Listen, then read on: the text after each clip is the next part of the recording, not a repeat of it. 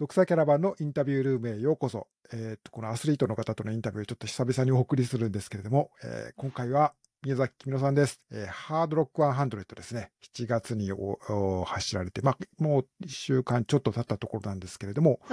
えーね、女子4位ということで、えー今年のハードロックを沸かせた、その一人のアスリートだったと思います。おめでとうございました。よろしくお願いします。よろしくお願いします。はい。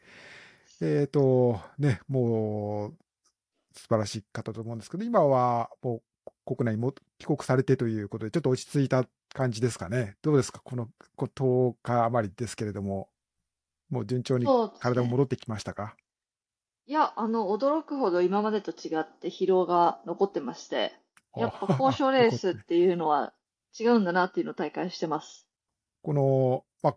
今シーズンは本当にもう、君野さんにね、あの、インタビューをお願いすることが多くて、で僕の記憶では、まあ、2月にタラウェラ、ニュージーランドのね、タラウェラのタムマイラーっていう100マイルのレース、これ2位でしたけれども、その時にも、レース終わったばかりの 会場のね、中からお話伺ったりとか、4月に、今度はあの、ヨーロッパ、クロアチアのイストリア100の100マイルということでも、ここではね、優勝されて、そこでもお話聞きましたけれども、このハードロックっていうのはまた、ね、あの、ちょっと特別なレースというか、コースも標高、今おっしゃったように標高高いし、累積も大きいし、高度、累積獲得高度も大きいし、なかなか厳しいコースだったと思うんですけれども、実際に、こう、やる、いろいろ研究はされていたと思うんですけれども、えー、どうですか？計算通りにいった感じですか？あるいはやはりなかなか、こう、うん思うようにいかなかったレースでしたか？ちょっとその辺の振り返っていただければと思うんですけど。はい。今回のあの、ハードロックは、あの、100 150人しか出れないんですよね、毎年。その中で抽選で、あの、えっ、と、中、と、なんですかね、ちえっ、と、エントリーの回数が多いほど出れるって言われてるぐらい、うんあの、参加するのは難しいところを、今年、あ、去年初めて、えーエントリーして受かったんですね。それで、あの、今年のスケジュールに入ってなかったんですけど、こんなにすぐ出れると思わなかったので、急遽、ちょっとその、やっぱりこのレースは出たいと思って、いろいろスケジューリングした中でのトレあのレースだったんですけど、まあなんかあの、実際に現地に行ってみて、あの、交渉トレーニング、あ、標高が、えっと、平均標高が3500ぐらいで、日本ではない標高の中で戦うっていうものはどのようなものなのかっていうのは、あの、庭香織さんにも聞いて、とにかく、あの、標高の対策と、あとはやっぱりトレイルが全然違うから、現地に早く着いた方がいいよっていう話をされたアドバイスもらったので、それで、まあ、いろいろな今の日本の事情だり、アメリカの物価の話だったりで、10日前に、うん。えー現地に入ったんですけども、うん。まあ、あのー事前にいろいろしなんかトレーニングしたので、低酸素自体の影響はあんまり感じなかったんですけど、うんあのー乾燥がすごくて、鼻血がすごい出るし、暑さがすごくて、あのースコールが、あのー毎日起こるって言われてたのが、今全然まだ来てなくて、時期が3週間ぐらい遅れてるっていう話で、それですごい暑い中だったので、現地について速攻体調を崩してしまいまして、はいね。風邪みたいな感じ、あるいは喉とかが痛みって感じですか？いや、そういうのはなかったんですけど、なんかずっとだるい状態だったので、あの、まあ、熱中症だったんですけど、なるほど。はい。それで、あの、思想もいくらか減らして、とにかく体調を万全にしてってところだったんですが、現レース自体も、そうですね、いつもよりもちょっと体重い感じがスタートからしていて、まあ、あのあって、その先頭グループから一歩下がったところで行ってたんですけど、なかなか体がうまくスイッチ入るタイミングがなくて、うんなんか、だら、自分としてはだらだら走ってしまったなっていうので、あんまりうまくはいかなかったレースでした。ああ、そうなんですね。いや、素晴らしいというか、まあ、あの、ね、こう、ね、こう100マイル走る中で、こう、ね、最初に、こう、中途中でダウンして、ペース落ちて足が止まってしまったりという選手も多い中では、非常に安定した こうペースで進んでいらっしゃったように見えたのですけど、まあね、意外にもちょっと本人としては なかなかそういう思うように、ね、あのーこう、だらだらしてしまったというような感想だったので、ちょっと意外に思いましたけれども、はい。あのー天候とかっていうことに関しては、今年はまあちょっとこう、おっしゃったように、僕もちょっとあの、以前、もう、だいぶ前ですけれども、8年ぐらい前かな。あ、9年ぐらい前か。2014年にちょっとあの、かぶらさん出られた時にちょっとお供したことがあって、そう、なんとなくどんなところかっていうのはイメージがあるつもりなんですけれども、そうですね。あの、かなり、こう、ダートのみトレイルというか、まあ、シルバートンの街自体も舗装されているところは一本しかなかったんですけど、今もそうなのかなと思いますけれども、かなり誇りっぽい街っていう感じだし、あのー、大体コロラドの今、7月の時期とかだと、こう、夕方スコールというかね、こう、あのー、なんていうか、雷雨が降って、氷が降ってとかっていうことで、それが、なんかあのーね、雷も伴っていたりして、こう、選手がそれで雷にうん打たれそうになるみたいな話とかもよくあったんですけど、今年はそれ、そういう話出なかったけれども、逆にそれが、雨がないと、ないから、気温がなかなか下がらなくて辛かったっていう面もあったんですね、今の話だと。そうですね。あの、うん暑さによってやられた選手はやっぱり多く多て、くて。うん。はい。で、しかもあの、雪がまだ全然残っていたので、うん。有名な、えっと、何でしたっけ？クレゴレス、クリ、うクログレスカンティーンですね。あ、あのクロークスカンティン。はいはい。高い、はいあの、ジョー・グラントが今年キャプテンやってたって聞きましたけれども。はい。はい。はい。そこのゾーンはもう、えっと、雪がもう下の方からついてて、うん。で、あの、私は危なかった、夜そこを走ったので、うん。あの、危なかったのでアイゼンつけて、うん氷がもうカチコチに凍ってたんで、アイゼンつけたんですけど、はい。あの、コートニーとか、速い選手たちは昼間のうちに、夕方のうちに行けたので、うん結構登りやすかったっていうので、やっぱ時間によってもそこがあ、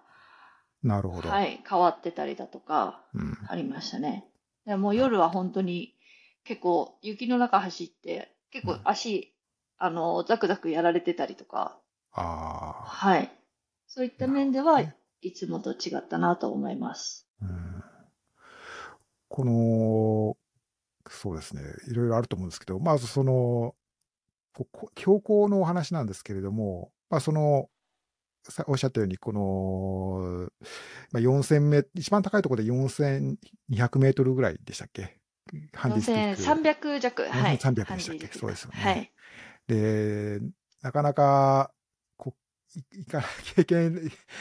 日本に住んでいる選手にとってはきななかなか経験することが難しいし、シルバートンっていうか、一番低いところでも3000メートルぐらい確かあったですかね。えっーレがユーレが2400 2400ぐらいですかね。はい。うんですよね。ということで、非常に高地のレース、けど、まあ、み皆さん、その、まあ、高地トレーニング、低酸素トレーニングの、まあ、いわばプロというか、ね経験、いろんな研究ね、えーされてるということだったんですけど、そういうものもだいぶ活かせたと思うんですけど、どんなアプローチというか、まあ、いろいろ秘密もあるのかと思うんですけれども、なんかこうエッセンスを教えてもらえたらと思うんですけど、どうでしたか？やっぱりあの、標高かける滞在時間っていうのがすごく大事に低酸素トレーニングがなるので、うん。できるだけ、あの、実際の山でトレーニングした方がやっぱり時間は稼げるんですよね。うん。ただ、あの、その日本にはない標高だっていうところで低酸素質で標高高いトレーニングをしたりだとか、うんあとはやっぱり、あの、パフォーマンスをど少しでも上げつつ、低酸素環境に慣らしたいっていうジレンマがあってうん、交渉順応のためには、どうしてもペースがあんまり上げられないんですよね。うんなので、パフォーマンス、いいということですよね。あまり上げた状態で順順応していくのは結構難しいということですか？いや、4000メートルで、例えば、全力ダッシュはで、あの、体の負荷が強すぎて、心拍は上がるけど、足のこう、回転速度は遅れたりだとか、スピード自体はもう絶対的に落ちるので、うんはい。なので、パフォーマンス上げるトレーニングとしては、もう標高2000前後が一番良くて、うんでも体を慣らすには標高を上げたいっていうところで、うんこの、どうするかっていう、うんで、しかも滞在時間が欲しい。ただ、あの、高強度やると、それ、その分負荷が強くて回復が遅いので、うんあんまりこう、あの、寝るのも全部攻守に行くっていうのは、あの、私の戦略的にはちょっとそれはないかなと思って、はい。まあ、い何回か交渉合宿もしたりしたんですけど、その組み合わせをどうするかっていうのは、うん随時、あの、睡眠中のデータ見て、おあの、標高4000で寝た時にどのぐらい、あの、負荷が強かったかっていうので、ーちょっとこれ強すぎるから、うん。あの、回復が遅くなったら、レースに、あの、照準当てられないなっていうので、回数減らしたりだとか、うん。ちょっと時間置いてやったりとかっていうのを、なんか、いろいろ工夫してやりました。それは、例えば国内にいらっしゃる前、あ、あ、あ国内で、あの、現地に行く前の国内で、はいあの、その低酸素の施設とか使ってということですよね。そうです、そうです。はい。あの、いろんな話あって、例えば、低酸素テントって、あこう家か、うんうん家でベッドの上にこうかぶせてっていうような、それでそこで寝ることって、なんかそういう、なんですかね、こういう低酸素になれるというようなこと話とかも聞いたことあるんですけれども、そうすると今のお話だと、必ずしもそうやってずっと低酸素のところにいるよりも、こう、むしろ運動するときにこうポイントを絞って最初は始めた方がいいとかっていうことなんですかね。こうむやみに低酸素に通えばいいということではなくて、うん。こうやっぱ最初は短い時間、運動するとき、そのトレッドミルとかを使うんだろうと思うんですけど、そういうところからちょっとずつ始めるというのがいおすすめって感じなんですか？あの、寝てる時に酸欠になりやすい人と、運動の時に酸欠になりやすい人とか、あーもう本当にバラバラなので、それは自分で、うんはい、チェックしてみて、うん睡眠だけで強くなる選手ももちろんいますし、なるほど。はい、それでどんどん疲弊してしまう人もいて、私はそっち側だったので、うん。睡眠はやっぱり効率はいいんですけども、うん。パフォーマンスを上げつつ、であの睡眠トレーニングするのは、うん疲弊する方がリスクが大きかったので、うんそういうトレーニングはもう最低限にして、なるほど。はい。トレーニングでどういう負荷をかけるかを重視しました。ああ、やっぱそう人によって違う。まあ、だから、やっぱ専門家のアドバイスをちゃんと見てもらいながら、こうやっていかないと効果が逆にこう疲労っていうか、ね、溜まってしまってということになることもあるということなんですかね。そうですね。本当にうん、そこがやっぱり、あのー実業団の選手とかでも、うん。交渉合宿、ボルダーとか行って練習して、全く練習せずに帰ってきて意味がないとか、そういうのもよく事例としてあって、ああ、そうか。なるほど。はい。なのでもう、はい、専門家っていうのも大事だし、自分で、あの、定期的に、あの、測れる指標をもとに、うんこのど負荷がどのぐらい自分にとって強いのか弱いのかを定期的に判断していくのが、低酸素は特に大事だと思います。なるほど。このレースが近づくにつれて、こう、低酸素化で運動する時間を増やしていくとか、そう、そういうようなイメージなんですか？まあ、人によるそうですね。うんはい。うん大事になる、なりますね。うんなるほど。はい。うんこの、まあ、ちょっとあの思いつきでいろいろ伺っちゃうんですけど、こう低酸素、まあ、日本にいて、こう低酸素のお施設、低酸素ルームでトレーニングするのと、その実際にコロラド、そのサンファンの、に行って、えー同じ低酸素だけど、まあ、気圧がちょっと違うとか、いろいろその差があるとかっていう話もこう聞くんですけれども、はい。その辺はどう、トレーニングにもやっぱり影響するんですかね？この国内の低酸素ルームと実際の、例えば、まあまあ、ボールダーだったり、あるいはもっと高い、うん。えーシルバートンだったり、だいぶ違うですかね。そうですね。やっぱり気圧というのも、まあ一つあると思うんですけど、実際に山に入る方が圧倒的に低酸素質でトレーニングするより時間が確保できるっていう面が一番の効果を発揮する点で、あなので日本でもやっぱり、あのーまあ富士山はやっぱりいい環境なので、富士山でトレーニングするのはすごくいいんですけども、うんうんただ、やっぱりあの、富士山ってずっあのー土質がちょっと、まあ、今回だったらハードルと違うっていうのと、ね。あと、あの、寒さだったり、太陽の熱だったり、そういう、また低酸素と違う面で、の中、負荷を低酸素とは違う環境下の中で高所になれるっていうものを考えると、実際、やっぱりコートニーもレッドビル出身者だし、今回3位のアニーっていう他の選手も、レッド、レッドビルですかね。コーチ出身なので、二人ともやっぱりコーチトレーニングなんて気にしたことがないって言ってなるほど。たので。生まれながらにずっと、そうですねって感じですもんね。はい。うんなので、日本人がもし、まあ、次ハードルック、日本人誰が出るときにアドバイスするとしたら、やっぱりまあ、現地に行くのは早い方がいいとは思うんですけども、うんまあ、金銭的な面とか、あとはやっぱり栄養が偏るっていうのもあるので、そういった面ではうまく富士山と低酸素質トレーニングをあの組み合わせてトレーニングするのが一番いいかなと思います。うん。なるほどね。その辺が、こう、うまく、ね、かまあ自分の体調っていうか、実際にそういう低酸素で試してみて、どういうふうにこう、組んでいけばいいかとっていうところが、ね、こう、はい。で面白さですね調整のしどころ。まあ、その辺が、多分、まあ、君野さんの、宮崎君野さんの、まあ、もっともその専門的な強みとしてるところかと思うので、ぜひ、あの、聞いてらっしゃる方で、あの、アドバイスを、えーあの、やられたら素晴らしいなと思います。はい。えっ、と、まあ、その高度もさることながら、あの、トレイルの、こう、話にちょっと戻れば、あの、コースの話に戻ればと思うんですけれども、やっぱりその、4200メートルの高さのトレイルっていうのは、やっぱりちょっとマウント富士だったりとか、あるいはイーストリアとも、タラウェラともまただいぶ違う、えーと思うんですね。まあ残雪があるとか、まあいわゆる雰囲気っていうのはやっぱりこれまで、木村さんが経験してきたいろんな海外のレース、あるいは国内のレースと比べても、やっぱだだいぶ違う印象でしたが、どんな風にそう感じられたかなと、ちょっと印象を聞かせていただければ。はい。はい。あの、やっぱり圧倒的に標高差が大、一回の山の標高差が大きいので、うんあの、例えばアニマスフォークスってちょっと低いところから、アニマスフォークスじゃないや、バロックスは、シャーマンか。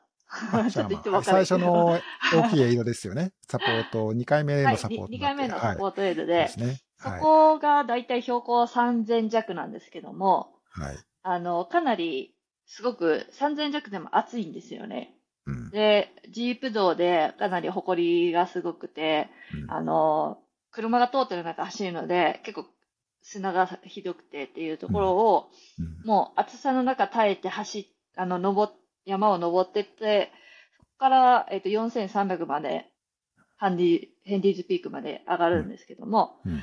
そこがだいたい1300差、300メートルの差があるじゃないですか。うん。もう、下は灼熱地獄で、真は上も涼しくてっていう、その寒暖差が大きいっていうのがまうん。ず他にはないところですし、あの、ブルガリアも結構上り下り大きい山だったんですけど、ブルガリアの山はどっちかっていうと岩場がもうゴロゴロ動いて、もうあの、スピード出すような場所ではない。という、あの、山が多かったんですけど、うん。今回の、あの、ハードロックのコースは、どちらかというとやっぱ走れる上り下りが多いうん。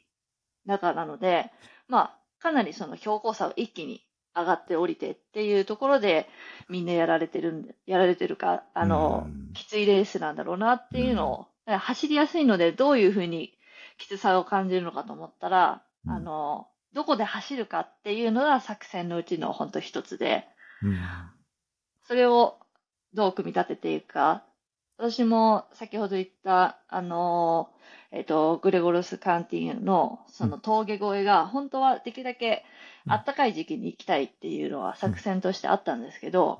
これ、クロカーズカンティそ最70マイル地点、僕ちょっとあの、映像の、あの、位置リストを見てるんですけど、後半に入るた直後のところ、で、幽霊出て、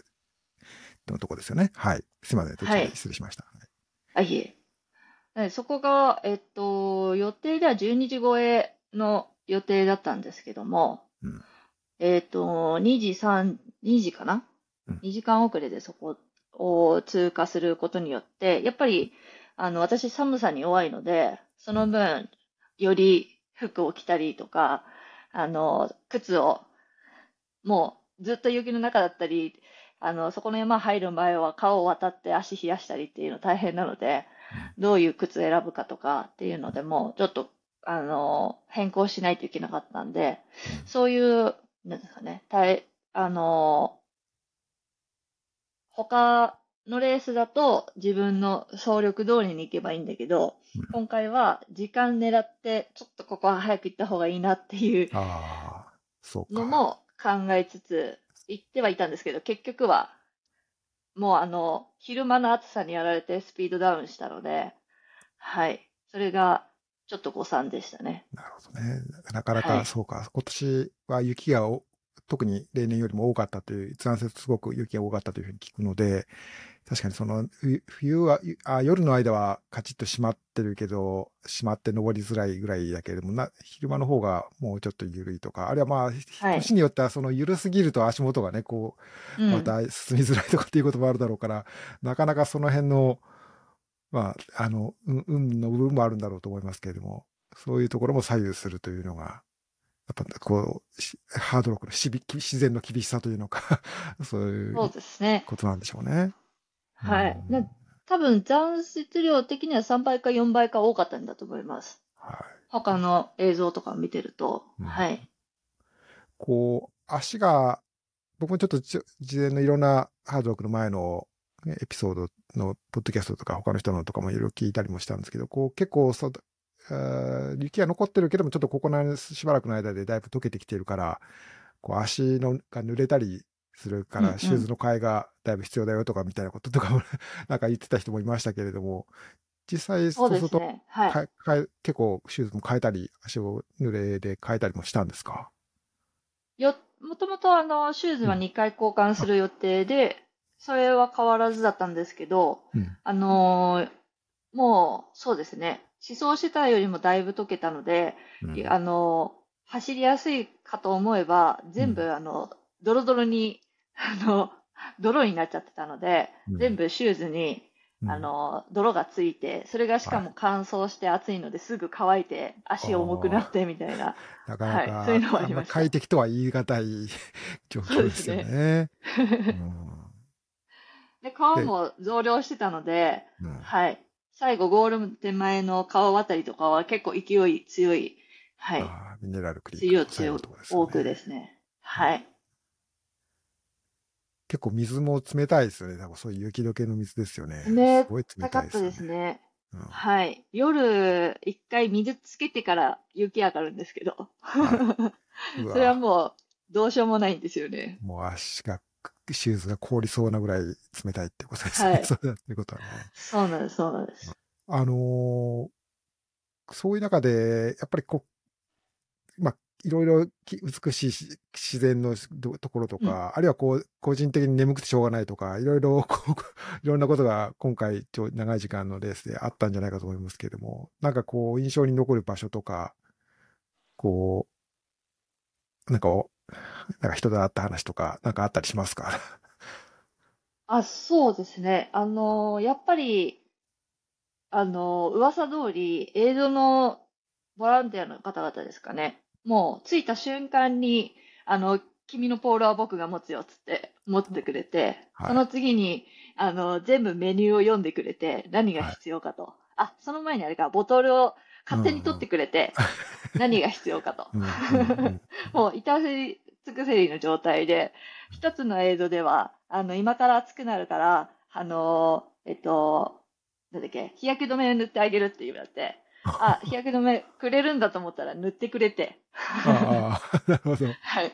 ああ、もうつ自分の手で直接もう、あなたもうなんか食べるなり飲むなりしてればいいとそう、です。いうことはい。ですよね。うん。はいうん。うん。うん私が塗っといてあげるって言って、うん塗ってくれたりとか、最後もう暑いところだあのー水があんまりもうぬるくなっちゃってるから氷入れてくれたりだとか、うん。もうすぐ、あの、肩、首とか冷やしてくれたり、もう本当になんか、なんかすごい、すごかったんですよね。こう、なんですかね。一人一人役目があるし、サポートがいる区間でも、あの、自分でできることはないかって言って、あ、大丈夫だよって言ってもずっと、その選手が再スタートするまでずっと、あの、見てくれて、うん。で、全員で応援してくれてっていうのが、やっぱり、あの、選手を称えてるし、それをすることが自分たちのなんか面白さであり、あの、一緒に盛り上げようっていうのがすごく伝わるレースだったので、うんなんかこの感覚を、あの、日本でももっとできたらいいなっていうのはすごく思いましたし、あとあの、応援の人たちが、はい。私がなんか一番最初多分緊張して走ってたと思うんですけど、うん。あの、この、この自然の美しさはあなたのためにあるんだっていう応援をされて、もっとリラックスして走りなさいって言われてなるね。うん。うんはい。なんか、はい。このレースに出ることさえ、あうんの、もうこう、すごいスペシャルなことなんだから、うんそんな苦しい顔して走るなよ、みたいな。はい。スタートでだけでもうすごいラッキーなんだよっていうことなんですかね。そう、本当に、もうみんなが言う言ってましたね。参加する選手も8年越しだとか、はい。26回目の出走だとか、いろいろ、はい。いろんな選手いましたけど、うんうんもうとにかく、なんでこのコミュニティができたんだって言ったら、見たらわかるだろって言われて、はい。なるほどね。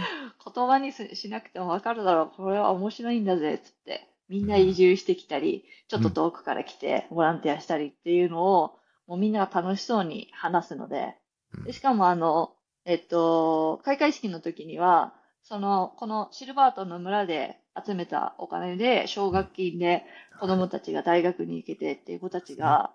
はい、あの、自分はこの大学で今どういう勉強をしてますって、ありがとうございますって述べたりとかうん、はい。そういうなんか、町の子供たちの順、なんか、そういう成長にも携わってるし、何やる、何よりあの、子供たちのキッズレースが前日にあったんですけど、うんフューチャーハードロッカーっていう T シャツで、うんなるほど。はい。ねなんかすごく、うんはい。よかったですね。うん僕も、あのね、耳学問とか、他いろいろ他のいろんなものを読んでの知識くらいしかないんですけれども、まあ、あの、もともとはこう、それこそその、西部の開拓時代に、うん。炭鉱の、ま、あの鉱山の町として、まあ、一攫千金を狙って集まった人たちが、こう、最初に町を作って、そして鉱山が発見されて、で、そこで働く人たちが、どんどんいろんな西部とかから、あ、東部とかからやってきてという町の起こりですけど、まあ、ご存知の通り、今はね、こう、そういう元の産業は廃れて、まあ、こう、観光とか、こういうスポーツとかっていうことで、こう盛り上がってきているんだけれども、まあそういう街を、こう、も盛り立てていこうというか、その地元に対して何かこう貢献っていうようなこととかも、今おっしゃったジュエル雑貨、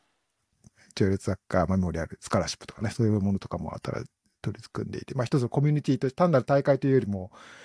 このコミュニティとして、こう、人を引きつけてるということなんでしょうね。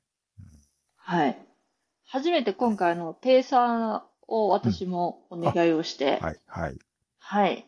ペー見サー制度も、はい。あの、ななんかあの、現地でもね、うんペーサー引き受けるっていうその体制度もすごいなと思ったり、うん。あの、今回は、あの、アメリカのボルダーの方にいる選手にうんペーサーをお願いしたんですけど、はい。もう、すごいマインドフルフルネスな選手で、私が、あの、心拍数をもとにペースを決めてるって言ったら、そんなのは気にせずに自分の感覚で走れっていう選手で、あの、彼です。アンアンソニー・リー。アンソニー、はいで。すよね。はい、ははい。この前日本にも来てくれた。はい。はい。マウント富士にも出られて、僕もちょっとあの、彼、少しあの、顔合わせた時に話聞きましたけれども、はい。すごく、すごくいい、あの、若いけど、なんかすごく、なんか感じのいいっていうか、あの、はいね、人ですよね。うん。エイドでう、うん。あの、マウント富士のエイドでもなんかこう、瞑想とかしてて、何をしてんのかなって後で聞いたら、いや、これは呼吸を整えて、こう、レースの疲労をこう回復してるんだよとかっていうようなことを言っていて、なるほどなと思って、今おっしゃった、その、マインドフルネスというか、なんかその話と重なってなるほどと思いましたけれども。うん。そうなんですよ。もうあそのうですね。まあ私もそ、そういうのも勉強しつつ取り入れたりはしてるんですけども、もろ、もう100%そっち系、そっち系って言ったら変ですけど、どね。そういう、はい、うん方でやってる。でもまあ、そういう心拍だったり何だったりって情報は全部入れてるみたいなんですけど、うん、うんはい。そういう自分をどうやって鼓舞するかっていうのはすごく得意で、うんもう、私が英語わからないからシンプルな英語で、とにかくずっと、うんあの、プッシュしてくれて、うんあの、スマイルフェイスとか言って、ちょっとわ ちゃんと笑ってるかとか、はい。で、岩場があって私が苦手そうだったら、イージーだ、イージーって考えろって言って、でも気をつけるとコンフォータブルとか言いながらう、んはい。そういうのを14時間ずーっと声かけてくれてて、はい。私がもう、はい、途中で吐いたりしてても大丈夫だっつって、スマイルだっつって言ってくれました。なるほど。そうか、今回、そうか、スペーサーをつけて走るのは初めてだったということですか。なるほどね。それは、ね、貴重というか、測定型はい、の。経験でしたよね、きっとね。うんあのー一方でこのレースの展開っていうことどれぐらい意識されてたかちょっと わからないんですけれども、まあ、僕はあの、ライブ配信、今回初めてのライブ配信がね、あの、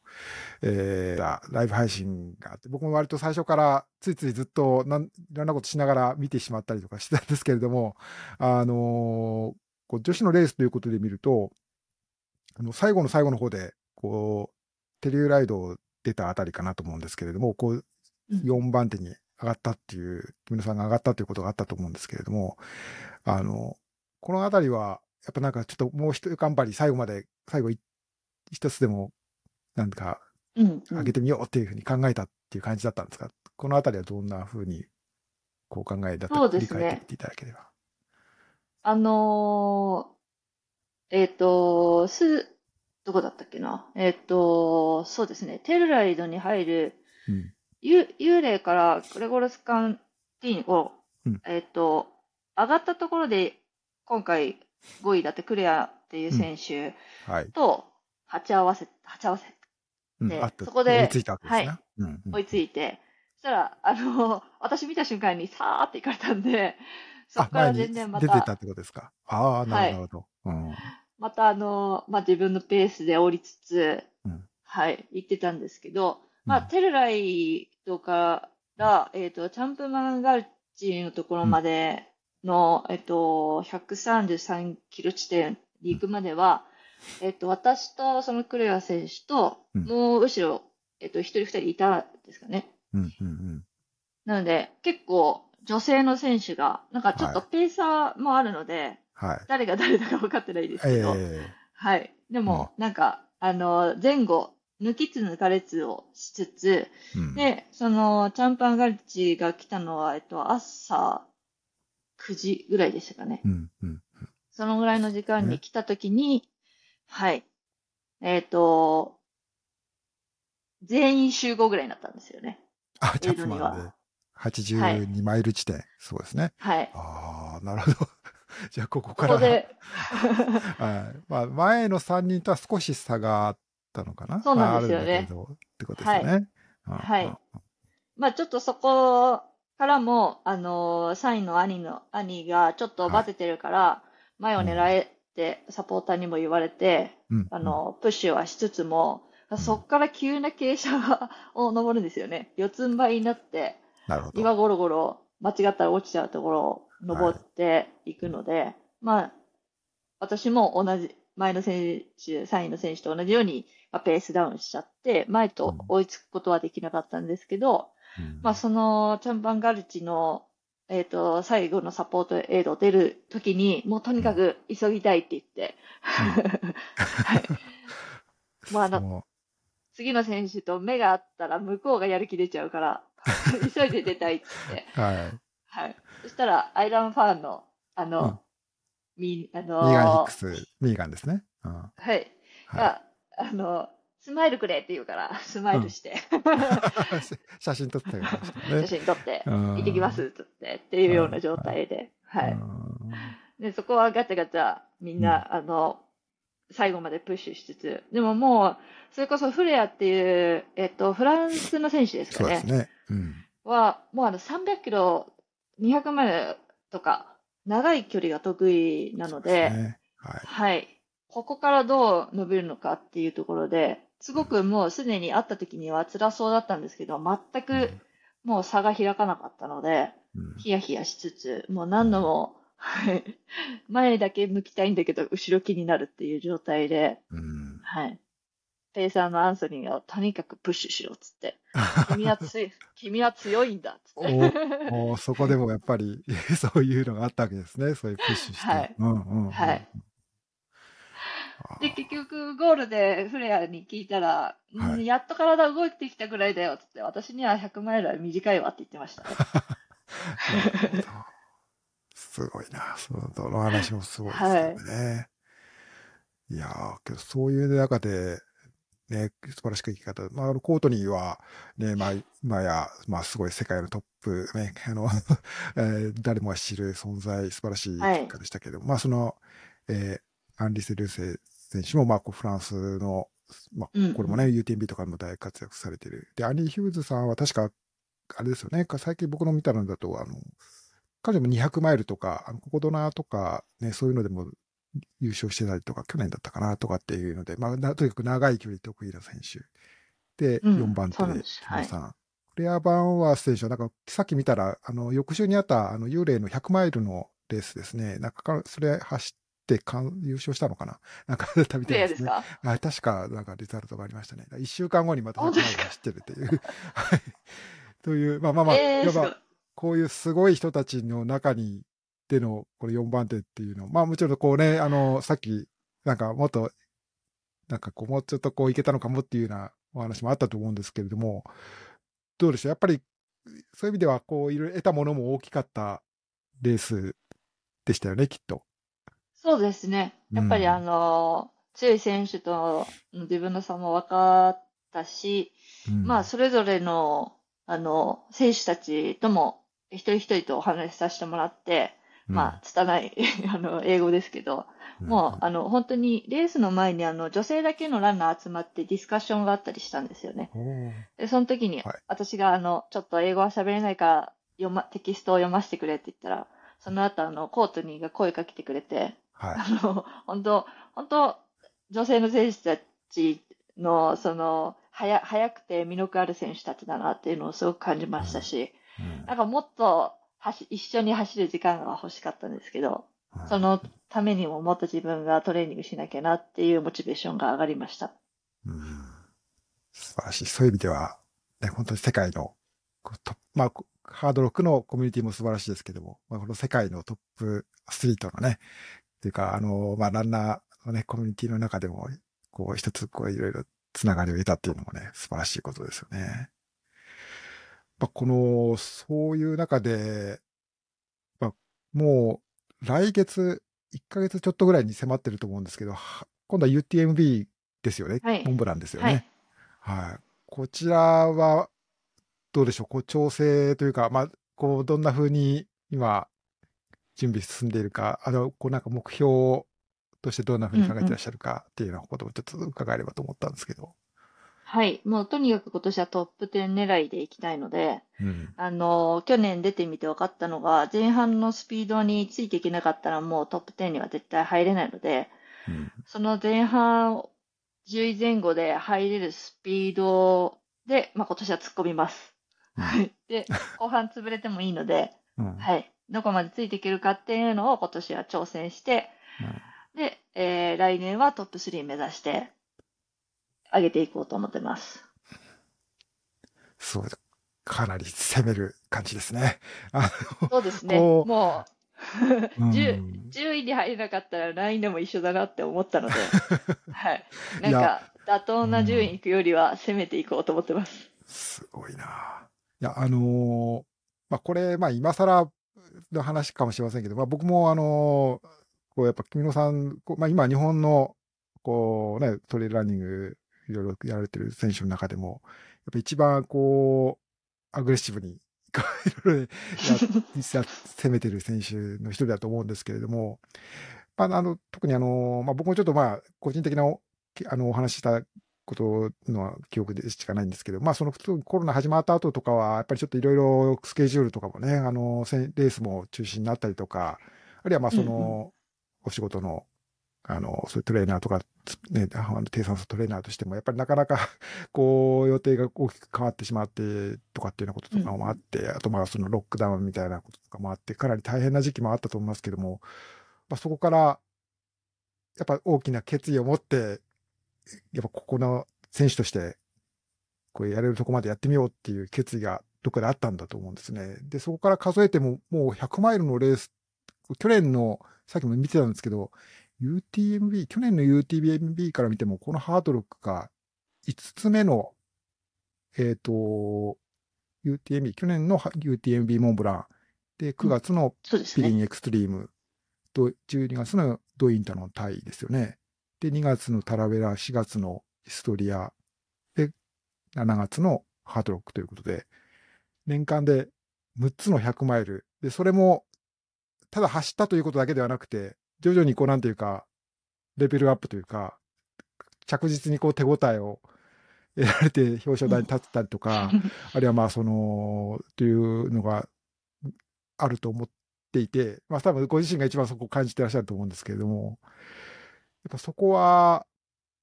やっぱ自分でも、ど、どんな気持ちで今こう、この半、一年余りですかね、こう、望んでらっしゃるのかなと思って、どどうですか？なんか、あの、まあ、なかなか言葉にしがたいものはあると思うんですけれども、やっぱここはなんかこう、強い決意、どんな決意を持ってらっしゃるのかっていうようなこととかも改めてなんか聞かせてもらえることがあったらと思ったんですけど。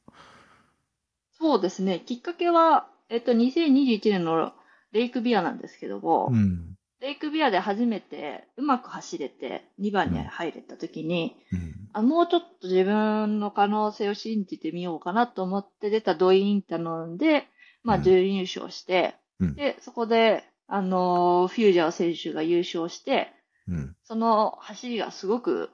軽やかで、うんあの、かっこよくて、なので自分もそこ目指したいなっていうふうに、ちょっと世界を飛び出したいなっていうそこで気持ちになりまして、うん。うん。で、まあ、それだったら、まずは日本で優勝だっていうところで UTMF を、うんまあ、優勝しようと。うん。で、総合でも狙おうとっていうところで、まあ、最低限目標を達成したところで、まあ、どんどん海外に出たいなと。うん。なので、まあ、今までは、その、まあ、ちょっと面白いレースに出たいとか、なんですかね、あの、年に1回で、たあの、自分の目標のレースで達成できればいいと思ったところを、まあ、ちゃんと、まあ、大きな UTMB で結果を出したいとか、うん。あの、世界で活躍できる選手になりたいと思ったところで、やっぱり環境を変える必要があるなと思ったんで、うん。まあ、去年の8月までですね、まあ、3月ぐらいに決心して、うん。そこから8月までにいろんな環境が変わって、うん。で、今も、まあ、見切り発車ですけど、あの、走ることを主で動けるようにどうしたらいいかっていうところで動きつつで、うん。で、去年レース出てみて思ったのは、やっぱり、あの、経験も足りないし、あの、UTMB インデックスを上げないといろんな条件が揃わないっていうのは分かったんで、まあ、それを全て叶えるには、もう連戦でどんどん結果を、まあ、経験とともに結果を出していくしかないなっていうので、今頑張ってます。ただまあ、やっぱりパフォーマンス上げる期間を作らないといけないので、今年のまあ冬はちょっと時間を取って、また来年に挑みたいとは思ってるんですけども、うん。まあ、自分の、あのー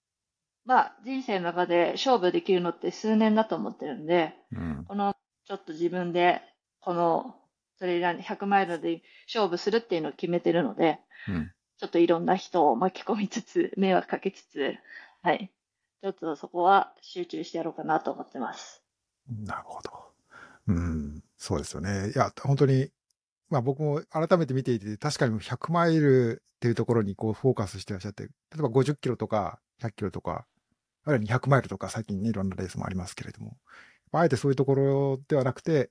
こう、やっぱりちょっとこう、ね、あの、自分がどこまでやるかっていうところに、つついてくるっていうところが、木村さんの場合はすごいというか、あの、やっぱ迫力を感じるというか、いや、もちろんあの、レースのことなんで、それはその時によっていい時は悪い時は当然ああるし、それが普通だとは思うんですけれども、やっぱけどそういう、その普通っていうのをこう超える何か、ちょっとこう、迫、なんていうんですかね、迫力というか、なんかこう、パワーというのか、そこが、あのまあ、僕だけじゃなくて皆さん感じているところなんじゃないかなと思っていて、ちょっとこうしばらく、やっぱ、まだまだこれから面白い、面白いというか目が離せない存在なのと思いますし、皆さん、またそういう意味でね、いろいろあの注目される方がどんどん増えてくると思いますので、私もちょっとあの、引き続きいろんなお話を聞けるように 聞けたらいいなと思ってます。よろしくお願いします。はい、ありがとうございます。そうすると、今、まあ、あの、帰国されていらっしゃるわけですけども、しばらくするとまた、こう、日本を離れてということになりますか？そうですね。まあ、うん。ちょっと去年よりは早めに入れなくて、ちょっといくらか仕事をしつつ。お金を貯めないといけないですけど。なるほど。そうですか。はい。はい。けどね、いはいろいろ、はい。まあ、去年の経験もあるでしょうから、また、こう、素晴らしいドラマがモンブランで見られると思います。楽しみにしてます。はい。ありがとうございます。ということで、ちょっとね、ずいぶん時間いただきましたので、ここで締めくくりたいと思います。えっ、と、今回のドクサーキャラバンのインタビュールーム、えーゲストにお迎えしましたのは、えーハードロック100を今年4位で完走された宮崎君野さんでした。えー、君野さんありがとうございました。またよろしくお願いしありがとうございます。ました。はい。ありがとうございます。